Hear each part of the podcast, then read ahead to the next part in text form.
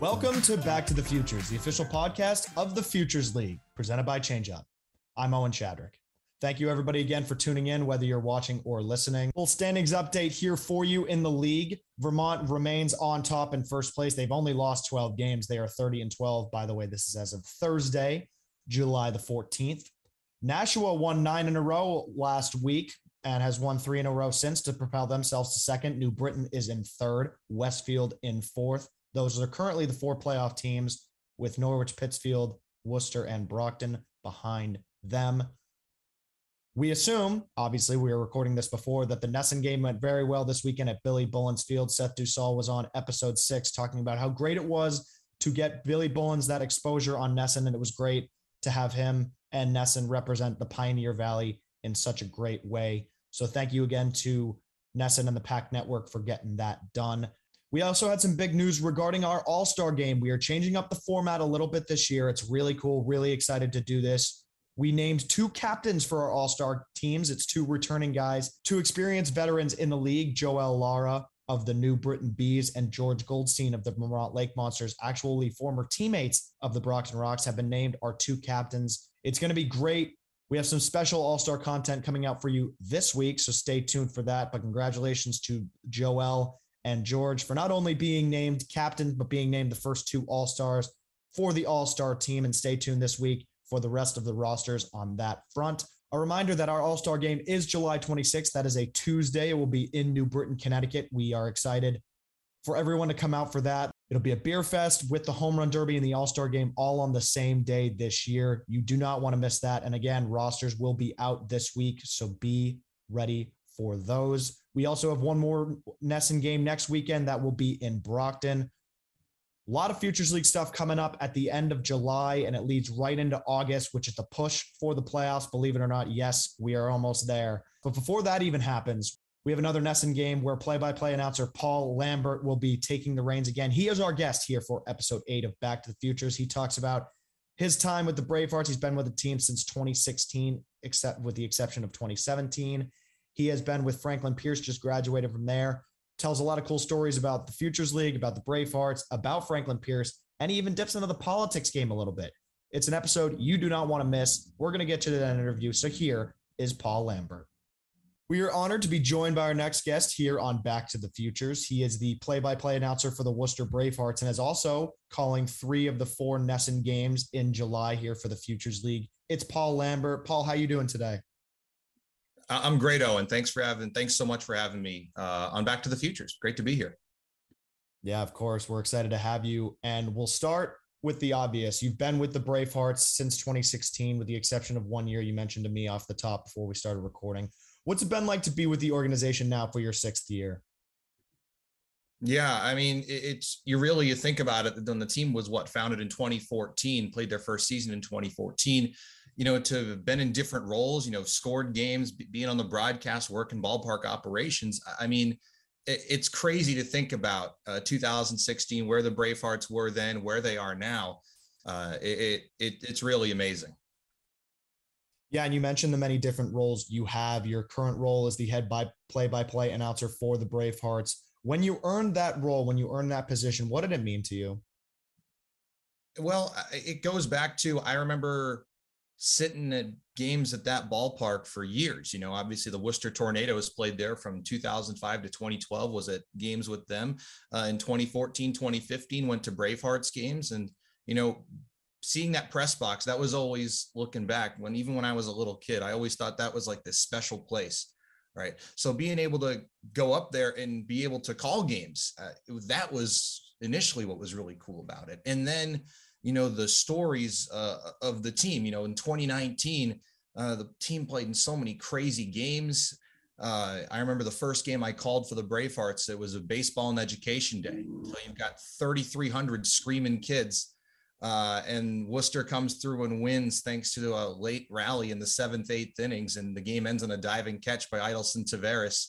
Uh, to win. So, I mean, that was so cool. And then getting to call a championship team, I mean, that season. And then uh, you go on to 2020, right, with the COVID shortened season and uh, you know playing at Doyle Fields. I mean, with you know, it wasn't Fitton Field, obviously, but getting to play baseball that summer and getting to call baseball was really cool as well. And I think that's made me appreciate the last couple uh, years that much more. You know, being back a little bit more normal at at Fitton, uh, seeing the baseball and education days this past year. I mean, that is that has made that much more special. And again, you appreciate each time you're at the ballpark a little bit more too. Yeah, and talk about that a little bit more. You went from, you know, you grew up in the in the area, so you went to these games, you saw the tornadoes, you saw the first couple seasons of the Bravehearts as a fan, and then transitioning to the press box. What was it? What was that like? And kind of going from, you know, being a fan, being a watcher, to being, you know, part of the organization as an employee.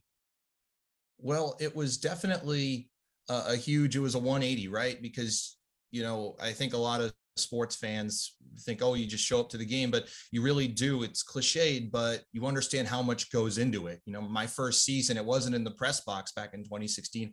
I worked down in our kid zone. So we had mini golf and we had inflatables and basically overseeing that for a summer.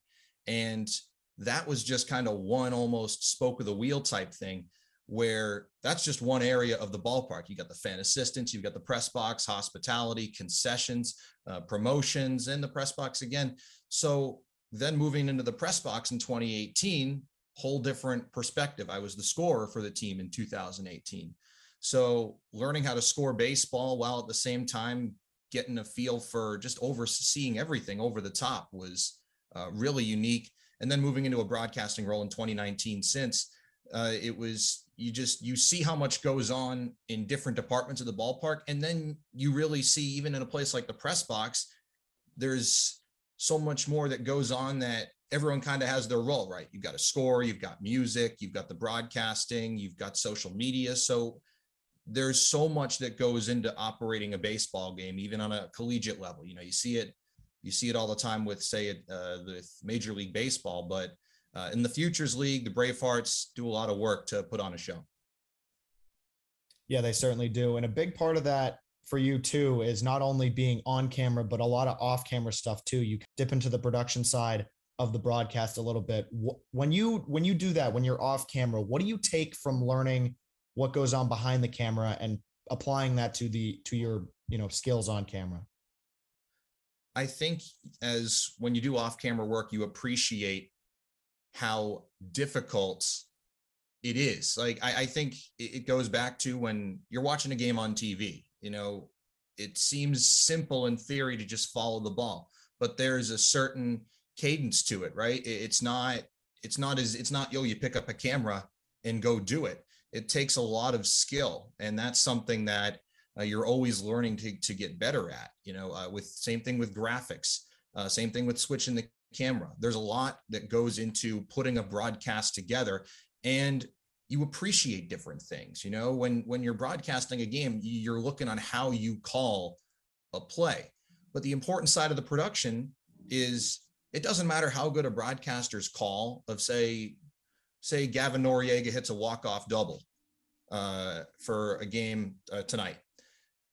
It doesn't matter if I put a great call down, what I think is a great call, if production team's not there to get it on camera or to make sure the audio's up so my voice is there or to set the scene if fans don't know what the score is they're not going to know uh, that it's a walk-off hit and so in that sense i think the production side of things uh, deserves way more credit than i do uh, because there's there's so many more things that the fans need I, I always see myself as a supplement. Never, it's never about me. It's really about the production side, getting the broadcast out the right way. So getting into that challenge, especially last year, was when I started doing uh, camera operating and helping out with graphics and whatnot. That's when uh, you really begin to appreciate that. And having done a little bit of that up at, having done some of that up at college, uh, in years before that, had that respect before, but that much more uh, as the last couple summers have gone on. Yeah, I mean, you talk about camera work and following the ball. I, am picking up a camera a little bit this summer, and that's hard. It's tough. Like it's tough trying to follow that little white ball and at sunset, or well, it's easier at night, but that's it's tough stuff. So again, big shout out to everybody that does production because that's it's a tough it's a tough job, but it's it's fun when you get the hang of it. Obviously. Yeah, I mean, it absolutely is, and it's that's so when I have a good day say on camera, it's yeah, we captured that double play. We, you know, you go from a double play ball from third to second to first, a five, four, three double play is a lot harder to capture uh, with a camera than you might think. It's easier, and for me, it's easier for me to call it than it is to uh, follow the ball and, and capture it the right way. But when we get things like that right, that's that makes me so excited. So when I broadcast it and I watch it back and I see the camera work, and when it's great camera work, it's like yes. Not only do we know I didn't I did a decent job on my end, but production did a great job with camera too. So it really with I always think without me, you see you still see the fielder catch the ball. So that's where it goes into. I have the production crew for the Bravehearts does a great job for broadcasts and um, you know deserve all the shout outs in the world for for what they do. Yeah, the Bravehearts and everybody that has worked with Blue Frame and with the FCBL network, it's been awesome. And another network that does a very good job of that is NESN. And you've had you broadcasted a game this past weekend. Well, when this releases, it'll have been two games, but we're recording this on Thursday morning here. You have another game at Billy Bullens Field this weekend on NESN. It'll be your second of three games. What has it been like to do play by play on NESN after doing sideline reports last year? Yeah. So going back to 2021, where there were two games, two of the league showcase games on NESN that we did, I was sideline reporting for. There was a game between Worcester and Pittsfield, and then uh, Norwich and Westfield. And there's a lot that goes into sort of covering the league. It's it's a different hat you put on, right? You're looking to tell stories. When you when you're doing a broadcast about the league itself, it's more about telling the story of the Futures League, about the stories of the teams themselves than it is necessarily about the game. Uh, because uh, as we go on, we're trying to explain what the Futures League is, right, to people watching, and and get into this is compelling stuff, right? Like when Cam McGuire this past week, a couple weeks ago now, uh, did it was a great sideline report on the Worcester fan wall. That's a great story, and you know if if if we treated the game just as oh, nine innings straight up, straight down, balls, strikes, final score, you, you'd walk in and you say, oh, that was a good game, but when we add the storytelling to it, well, this is compelling. Now I want to go to a Brave Bravehearts game or a Starfires game or an Nashua Silver Knights game, whatever team in the Futures League you want to, uh, you're closest to. And so when we're able to tell the stories of each team and, and what makes them so special, that's what makes people want to go to the games and really follow the Futures League. And I think we did a great job of that this past uh, the, the the first game with Brett Chavez. You know, he was he was great uh, on color commentary, bounced stuff back and forth. Um, we did an awesome job, I, I, thought, and the and production wise was great. Uh, we had athletic director uh, Kit Hughes on from Holy Cross talked about the relationship between Holy Cross and Fitton Field. Had Evan Franz on, uh, who signed the one day contract with Brockton, had that base hit. I mean, great story there. Awesome stuff having him on. Um, just just telling stories. It's about the stories in the futures league more than it is about the final score when when doing a game like that. Yeah, and that's what broadcasting is all about. So that's great to hear from you that that's, you know, you want to be again, you don't want just nine straight innings of oh, it's one nothing, it's two nothing. You want to tell the stories even if it's a Red Sox Tampa Bay Rays game in the middle of the week or whatever. You know, you want to tell a story, you want to make people engaged at least a little bit. So that's that's great that we're doing that for the Futures League, obviously. Yeah, and I think you when you watch any game, uh, when a fan tunes into the game, you want to know, well, why should I be watching?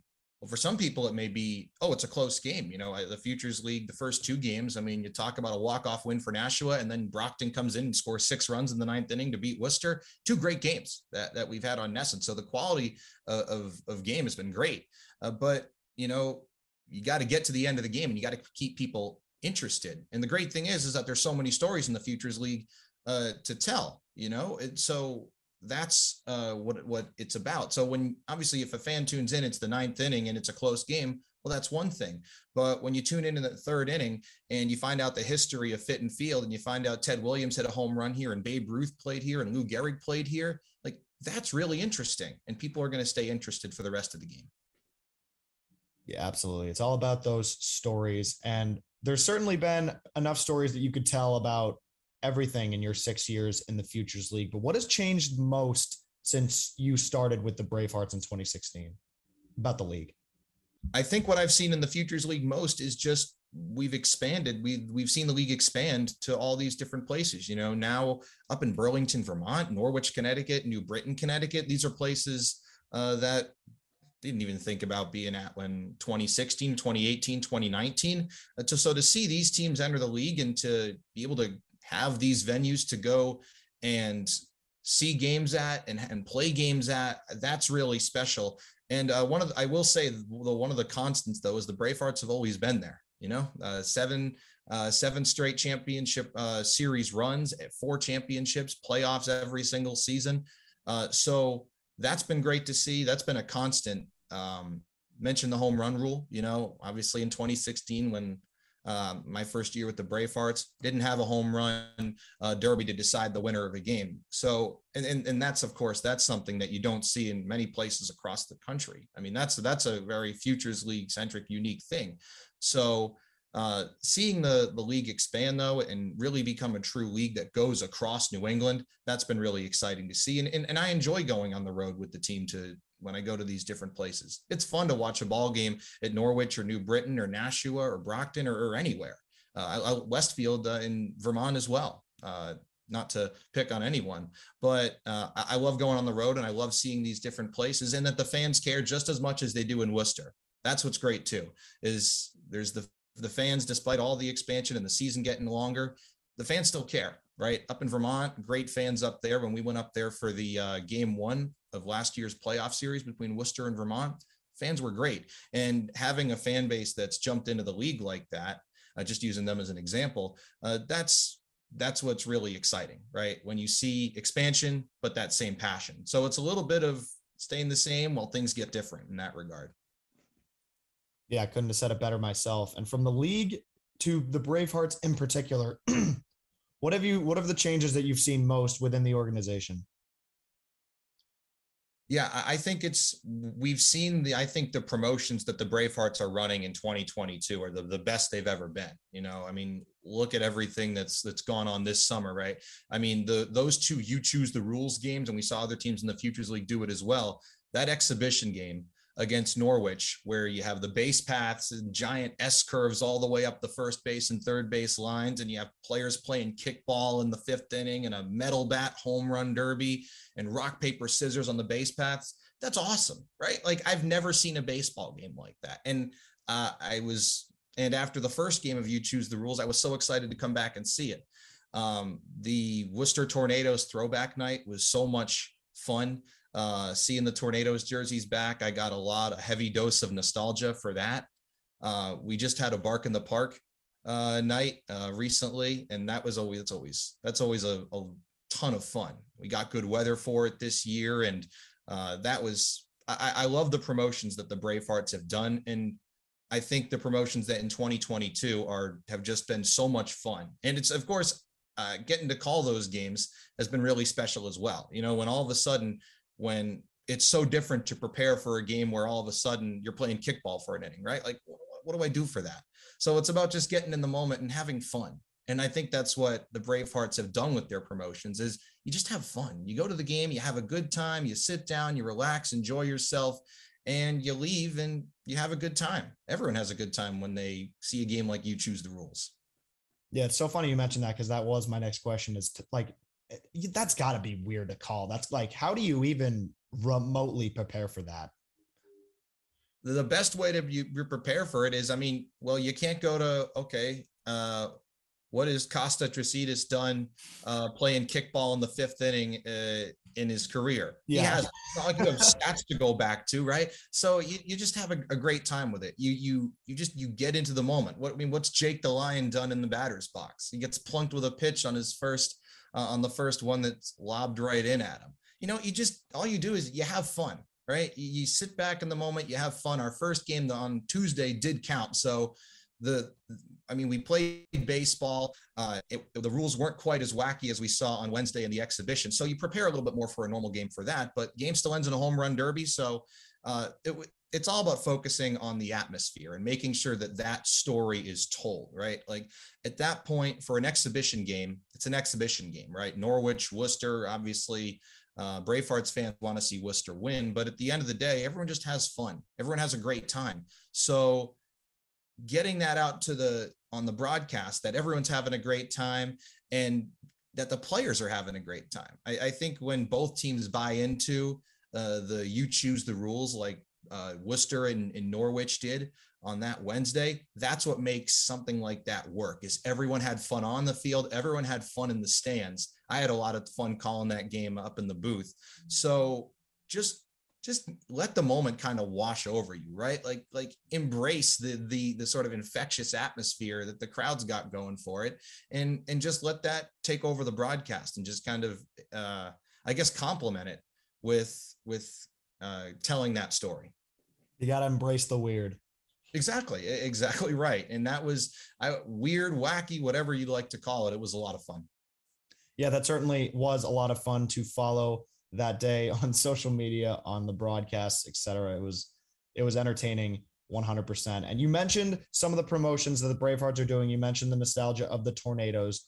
But I mean, it could be that one. But which one of those is your favorite that the Bravehearts have got going this year? And and what's it like to be part of that? Just having so many, so much new content coming out this year in 2022. Yeah, I mean, again, we've said it. A pick from the buffet. My my my two favorites are the you choose the rules and, and the Bravehearts um, throwback night. I, I will say, um, you choose the rules. We had a, we had a great crowd for both games. You know, kids had a great time. I think uh, the chaperones had a great time as well. Um, I, I've we hadn't had that since 2019, right? With with the pandemic affecting 2020, started 2021. So having that back in 2022, I mean, that was really where I got to. This is what the Bravehearts are all about this is this really sums up when I think of some of my favorite Bravehearts games. I go back to uh, 2018, seeing a bunch of kids in the stands. 2019, seeing the same thing, and that's the loudest crowd of the year. So that's the best crowd of the year. So for me, when you have 3,000 screaming fans and it's a close game and the Bravehearts are up to bat and you see an RBI double hit and the run song plays and the whole crowd gets into the run song, that's that's what it's all about. So I, I always go to you choose the rules. The tornadoes one uh, as well. That was uh, really special because again, going back to what I said earlier, when you're six years old and you're watching Worcester Tornadoes games, and Dave Peterson, who worked for the Tornadoes, is doing it is doing promotions and stuff like that on field MC, dancing in the stands uh, late in the game when you need a rally seeing him out there doing the exact same thing and the tornadoes come back and walk off and win and being able to call that that was a very special game. And seeing everyone in the tornadoes uniforms and staff shirts and whatnot it, it was it was a time machine so those those two for me are, are are some of my favorites and one other staple of bravehearts games i guess when brave the bravehearts are losing is the tequila rally and you were kind of there you were sorry you weren't kind of there you were there when it was basically born in 2019. Talk about the tequila rally from a broadcast perspective because it's insane. Yeah, so I go back to I was doing social media for that game. Anthony Mazzini uh, and former broadcaster for the Bravehearts and Donnie Bracaro uh, were calling that game, and that was such a strange game. And I, I think the going into that it was July 2019, and Bravehearts and Silver Knights are playing, and it's just a strange game. You know, we see a couple lead changes. The Bravehearts go up, Silver Knights go up, and it's 17 to 10 going into the bottom of the eighth inning. You know, it's not a lot of 17 10 games. And all of a sudden, someone has the idea, I don't remember who it was, to play tequila by the champs and just play it the whole inning see what happens. Get the crowd into it. 17 10. Let's get the crowd going. And one run comes across, and then another, and another. And Tequila keeps playing, and Nashua goes through at least one pitcher. They make one pitching change, might have been two pitching changes that night in that inning, and everyone's having a great time. You know, in between it, and Tequila must have played for 20 minutes, just on an endless loop. In uh, only time it didn't play was during the pitcher in play, or when the run song wasn't playing, which happened six times that inning. So the Bravehearts lose the game 17-16, but it got the crowd going into it, and the Bravehearts ended up winning the championship that year. So, I mean, they got hot as the season went on and end up winning the whole thing. And the tequila rally, we've seen it I don't know. I was saying this on a broadcast a couple days ago. I don't think there's a sabermetric stat uh, for tequila rallies in the eighth inning when Dave Peterson's got the tacky jacket on and Worcester's trailing, but it's happened a couple of times. It's it happened this year on Tornadoes Night. Happened last year. I remember against the Pittsfield Suns specifically uh, at the end of July. So uh, it it was so cool being there that day. And now having seen that tradition, and now it it happened sort of on a whim. It, it wasn't it wasn't like we went into that game saying, okay, if the Bravehearts are losing, eighth inning, we're going to play tequila and see what happens. It just happened. Someone decided to do it.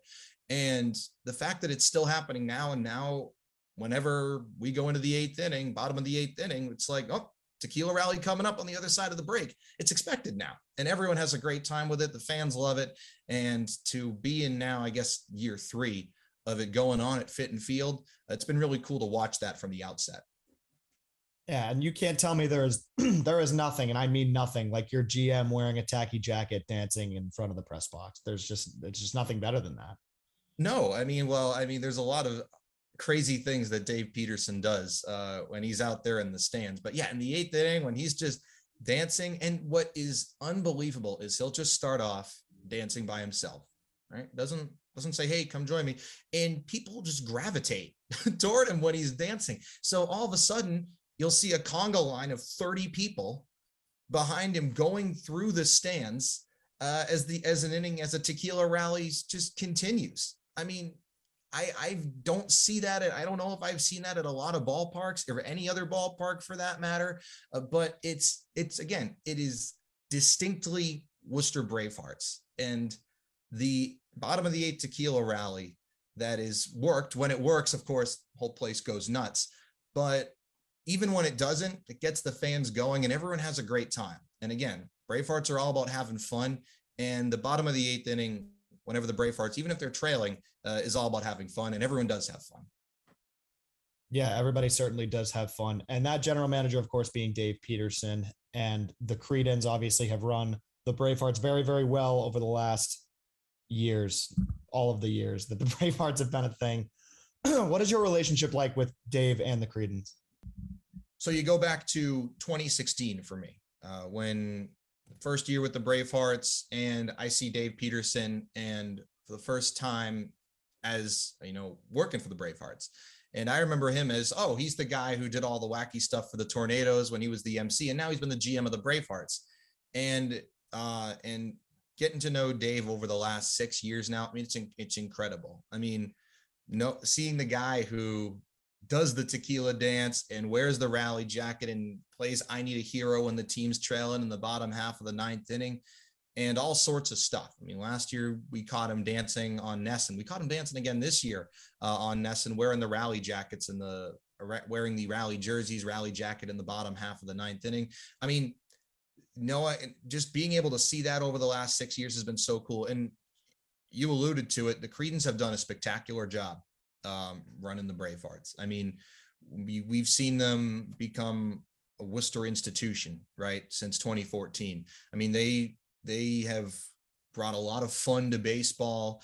It's about what's going on in the field, but it's also about what's going on in the grandstands too, in the in the in the concourse. It's about having a great time. And everyone has a great time when they come to the Bravehearts. I, I, I stand by that. Everyone just has fun. I certainly have fun when I go to call a game, and then I and from where I can see in the press box, you just see so many people smiling, enjoying themselves, and that's a testament to what the Creedons have done. And you see uh, back in 2020, I, I, always go back to. I don't think it's a coincidence that the, the two teams the Creedons zone, the Bravehearts and the Nashua Silver Knights, met in the Futures League Championship.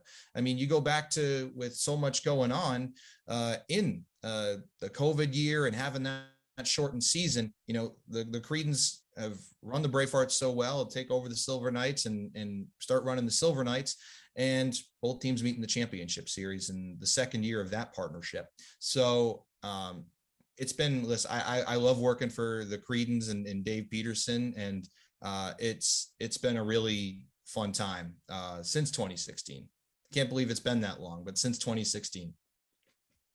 Yeah, it's crazy how time flies when you're having fun. And, and that's certainly been a testament to how the Petersons and the Creedons have done with the Bravehearts. Hold on, we'll get right back to Back to the Futures. But first, we want to share a message from our friends at 78 Sports.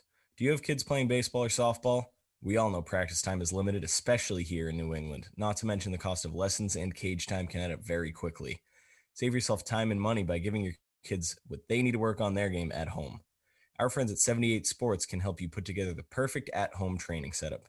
Whether you want to start small with just a tee and a net, or looking to set up a full cage with turf and a pitching machine, they have you covered. And I've used their stuff before, I've seen their facilities. They definitely cover everything. The team at 78 Sports design and install hundreds of at home and commercial sports training facilities. So let them help you find the perfect setup for your space. Visit the 78 Sports website at 78sports.com. That's S E V E N T Y, the number eight, sports.com.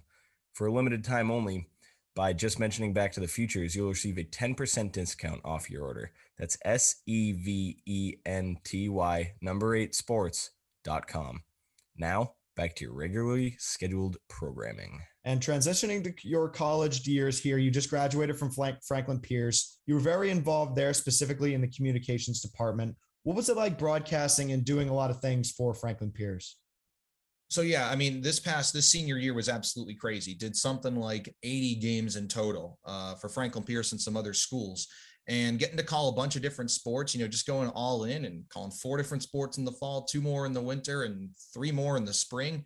That's as good as it gets, right? You know, and it forces you to learn. You know, and that's not even if you're not an expert on a sport like field hockey or lacrosse. You know, you become an expert and or become well versed in the sport, I should say.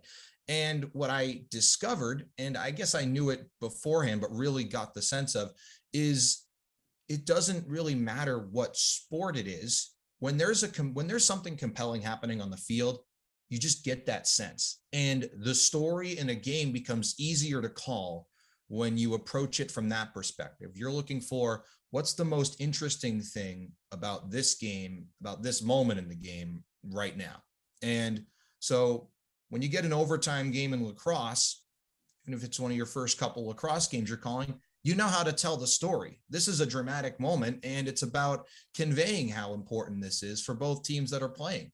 Uh, I go back to field hockey, same thing. First field hockey game I ever called was overtime, but it's overtime. You know it's a close game, and you've got a first year head coach on one side, and there's storylines that you focus on. And uh, and then you get the knowledge of the sport that comes with that. And that's something where sort of i found that sort of practice made perfect you know watch games before calling it but uh, just to kind of get a sense for the flow of the game. But the more games you call the better you become at a sport you maybe aren't necessarily necessarily comfortable with. So i again I, I, found that lacrosse is one of my favorite sports to call. And i love I, I love any game that i get to call. But um, getting to call stuff at franklin pierce for a bunch of different sports this past year uh, was a blast. And again, that's a broadcaster's dream, right? Like you, you get to basically have your pick of whatever you want to do, and you get to call basically as much of it as you want. So that was great. That's awesome though that you said, you know, you didn't know too much about lacrosse and field hockey going in, but they ended up being two of your favorites to call. Like that's that's what I think broadcasting is all about is learning new things and turning that skills into, you know, into on-field stuff and teach it tell again storytelling as we talked about earlier. So that's that's great that you were able to do that kind of discovering new sports at the same time. Yeah as you mentioned i mean discovering new sports I, I think you know by this point everyone everyone who's you know obsessed with sports right? I mean yeah. how a basketball game is going to go. But when you're when you kind of get that it brings out this like new excitement of you know when you when you see an overtime lacrosse game for the first time and you kind of get a feel for the pace of the of, of, of how the sport plays. Same thing with field hockey or or or really get sinking your teeth into soccer which i, I i've really has given me the opportunity to get more into uh, this past year or or, uh, or college hockey or learning the differences between men's lacrosse and women's lacrosse. Uh, learning things like that listen it's great to know more about know more about sports, how they play, and it's uh, it's just great when you get when you feel in control of how that game is playing out right like you you when you get the sense of you've done your prep work you know how the the flow of the game. And then it just kind of the story becomes easier to tell. And then when you get a good game on top of that, just adds that much more to it. Absolutely. Could not have said it better myself there. And another part of your college career was you dipping into the politics game a little bit. How did you get involved with that? Obviously, more working in the sports side of things. Yeah, well, Franklin Pierce is up in New Hampshire, and obviously, every election cycle, especially presidential elections, you know, there's always uh, there's always candidates running for the party nomination. And New Hampshire is the first primary in the country and has been for some time now. So it's inevitable that you get a bunch of presidential candidates up to the state, which makes New Hampshire a hotbed for political coverage. And I was able to really get into that beginning in 2019. We had a half dozen presidential candidates on campus. Uh, we had them sit in basically student panels where they would give a speech and then students and faculty of Franklin Pierce and locals within the, the community would get to ask questions and get to really know, get to understand the candidates and spend some time with them. And it's the feeling of that is totally different than being at a rally with 5,000 people at it and you listen to the candidate give their speech. But when you get to ask the candidate questions that you want answers to, that's really that's a really unique feeling. So being able to be in the middle of that we wrote columns stories for the boston herald.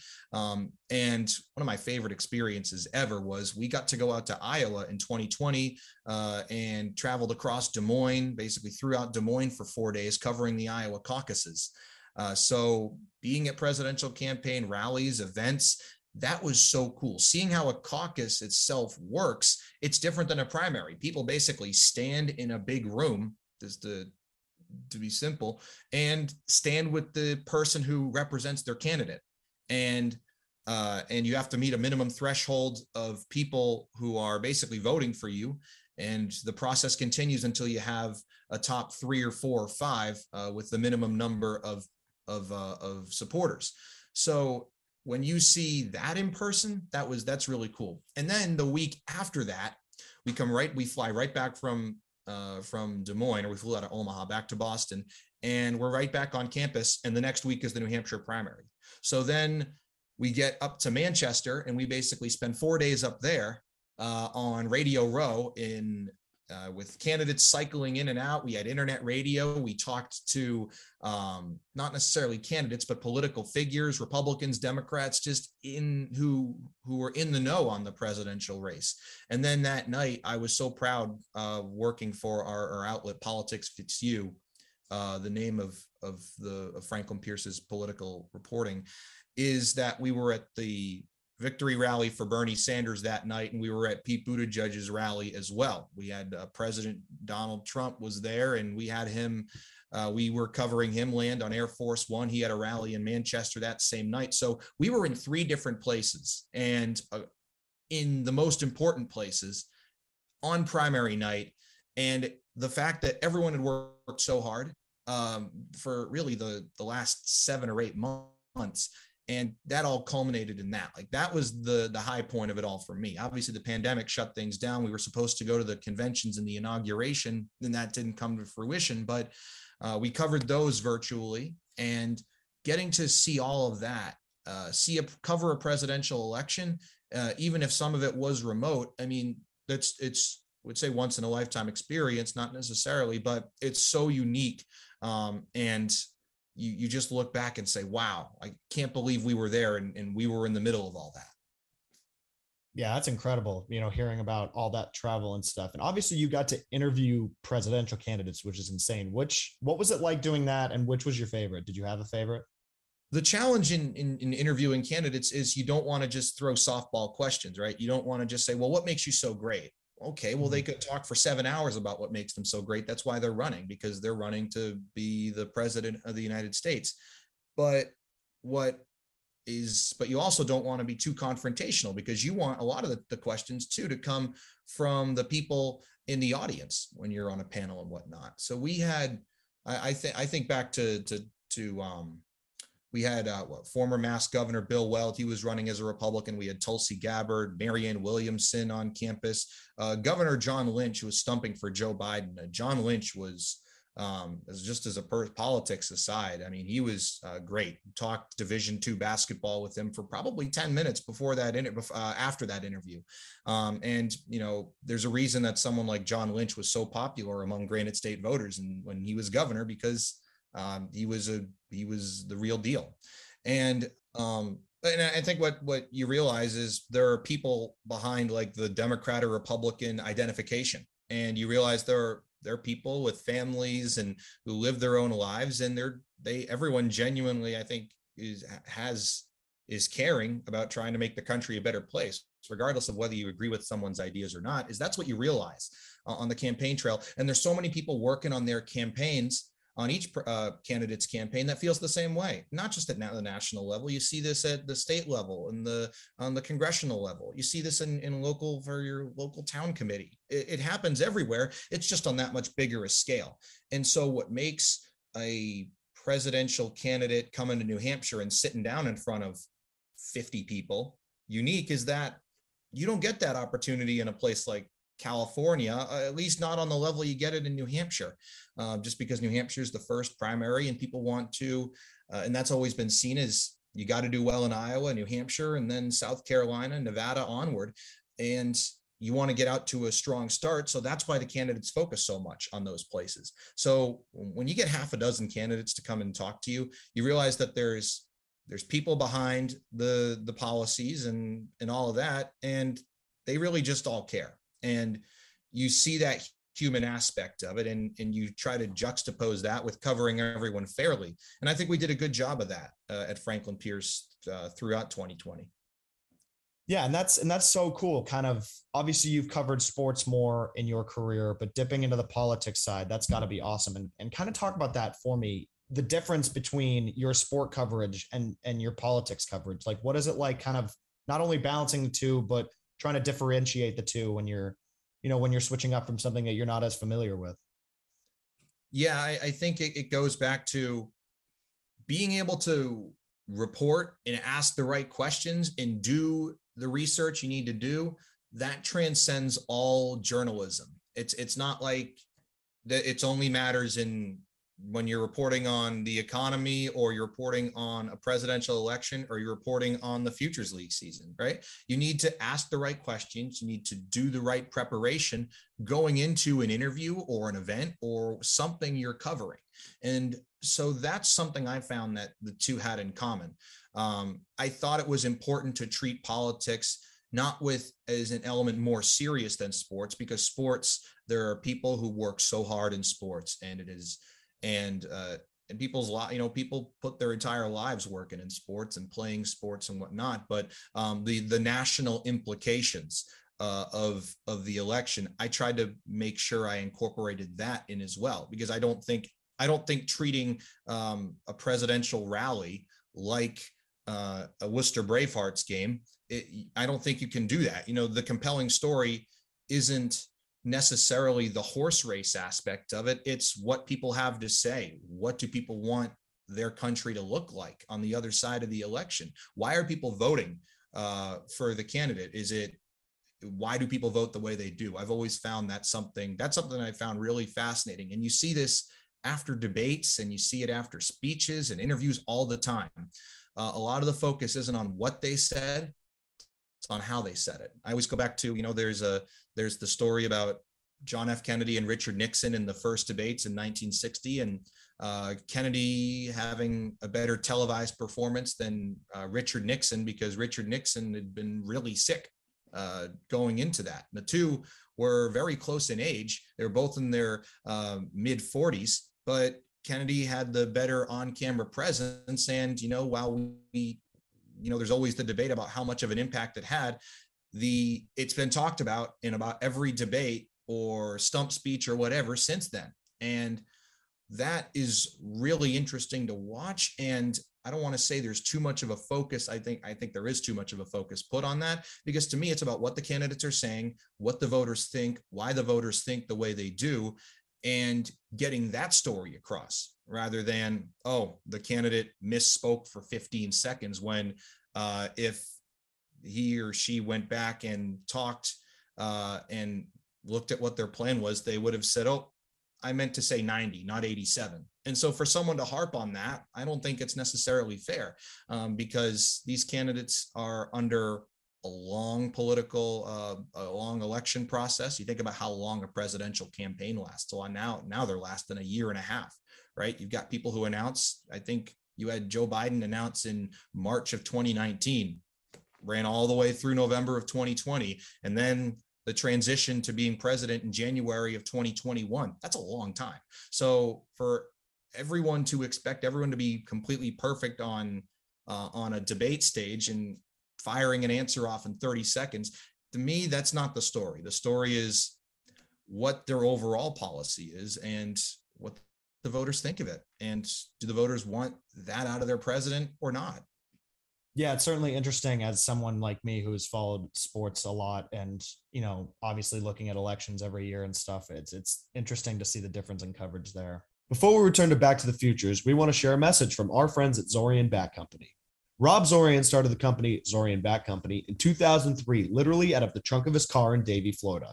Within two years, he was selling his wood bat line to Major League Baseball and continues to manufacture the highest grade wood bats for Little League all the way up to the majors. Rob Zorian, founder and president of Zorian, says, I started the company in 2003 to service all baseball players in the United States and beyond. And after 19 years, our mission has not changed.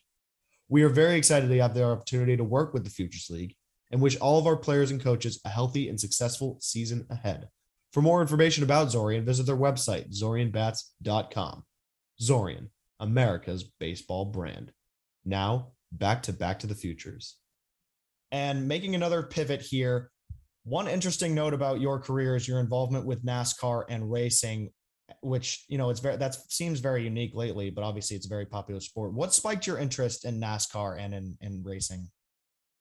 Yeah, I mean, I go back to, gosh, I I remember the first race I watched. It was at uh, it was Labor Day weekend, 2006. Uh, it was a race at the California Speedway. It was a Sunday night. Kasey Kahne won over Dale Earnhardt Jr. Um, and I, I, was just hooked from from there on. I mean, I was I've been a huge racing fan ever since, uh, and that was what 16 years ago now. So it, it kind of similar to the the tornadoes and, and covering and calling Bravehearts games and going to Bravehearts games and calling Bravehearts games is getting to work within the industry that you know you watched so long as a for so long as a fan.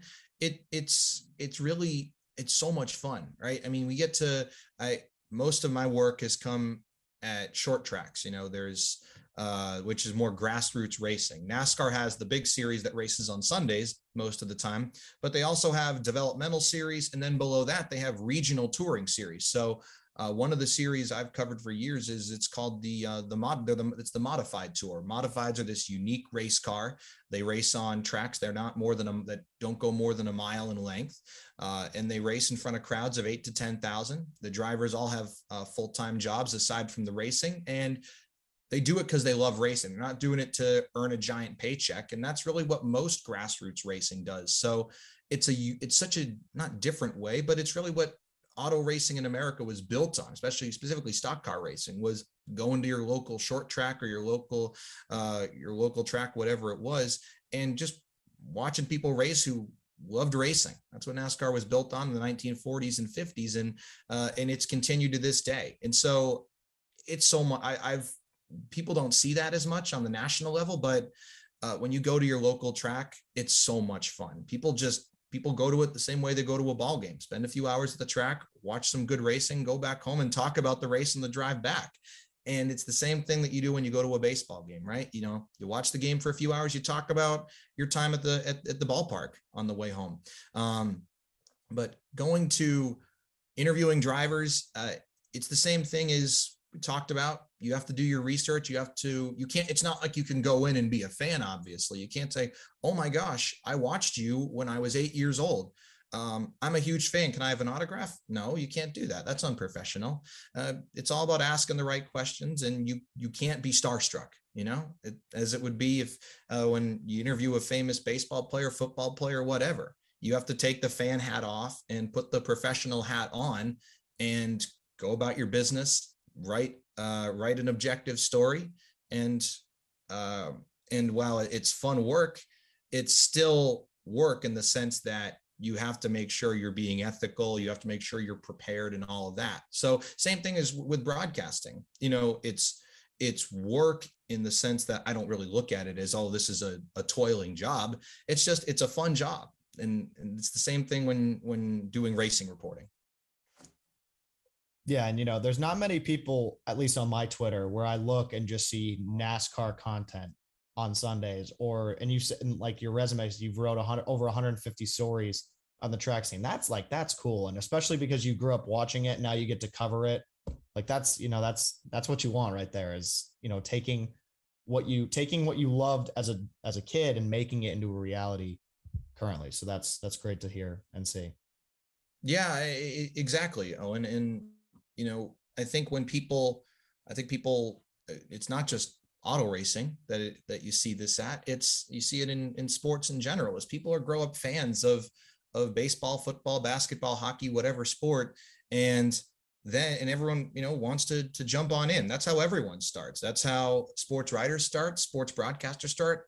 They you love sports, or and and you want to be in be involved in in sports and so that's what it was for me with with NASCAR and later on just all, all auto racing in general because uh, it goes back to uh, whether it's a NASCAR race or a Formula One race or an IndyCar race, there's daredevils behind the wheel who are trying to uh, finish first, and there a lot of times it's win at all costs, and um, it's really compelling. When you see drivers trying to hang on to a race car that uh, the back of the car kicks out and you're on the verge of spinning out that it's insane. I would never drive 190 miles an hour. I can't, I, I couldn't do that. So there's that um, huge amount of respect I have for anyone who wants to get behind the wheel and just loves racing.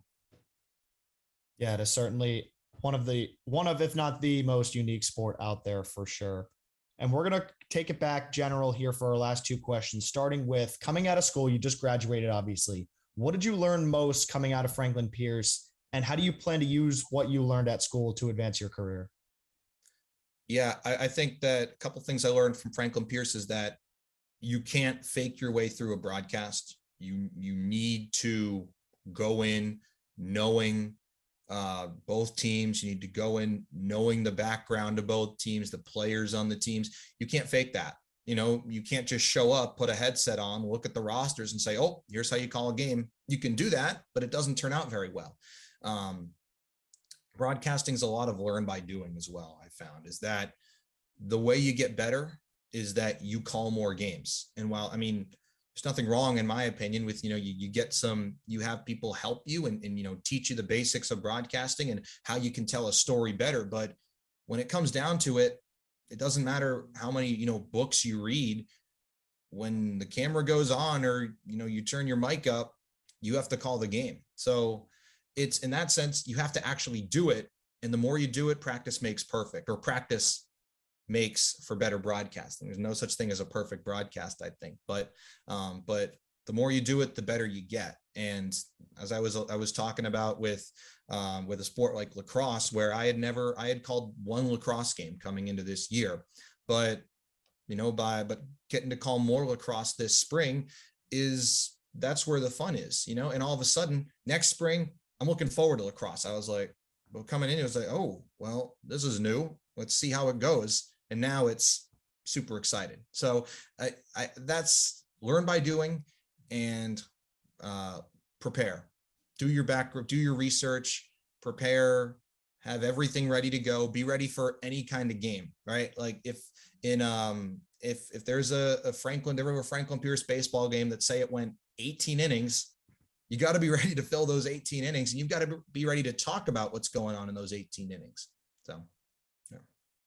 Those are some great lessons coming out of school. And this is our final question. We're going to call it our Zephyr question of the day. It's presented by Zephyr, the official on field hat of the Futures League. Zephyr, high quality and innovative design since 1993. What has been the best part for you about working in sports and in communications? And where do you see yourself in 5, 10, 20 years down the line? Yeah, I, I go back to, I mean, when we all get to show up to a game and that's work, right? Like you get to go to a ballpark, put on a headset, having done that prep work, and get to just tell the story of the game for a few hours. that to me is just so cool. I remember when I was younger, just hearing guys like Joe Buck or Jim Nantz, Al Michaels, and thinking this is the best job ever. And I figured that out like eighth grade. Like this is the best job in the world where you get to tell the story of the game. And uh, I go back to Richard Deitsch, uh, who's a sports media reporter for the Athletic, said it well. Is that the broadcaster doesn't necessarily change the game, but it changes the way you process the game and and what information you take when uh, when you hear a broadcaster on the game. So the way that Al Michaels calls the game is different from you process the game differently from the way Jim Nantz or Joe Buck uh, calls the game. Uh, so my goal is has always been to uh, just having making a living in in sports broadcasting. I mean, that, that's the ultimate dream. If to be able to make a living and get to call sports, that's that's all I think I've ever really wanted. And that's and to be able to uh, do that right now for the for the Bravehearts and other other places. I mean, that that is so that's so special. And it's a and I, I do whenever I get to the ballpark, and this another cliche, right? Is you know, it's you remind yourself a lot of where you're at and when you see a close game and it's the ninth inning, sometimes you take a couple seconds and you look at the crowd and you see 2,500, 3,000 screaming fans, and you say to yourself, "This is you're here and you're getting to do this." And it's very, very fortunate. I'm very, I'm very, very lucky to be where I'm at right now.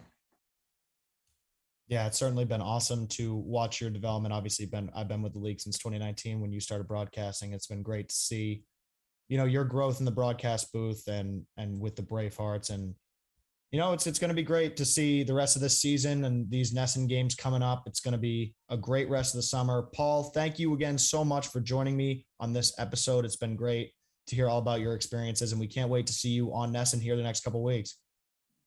Great talking with you, Owen. Thanks for having me.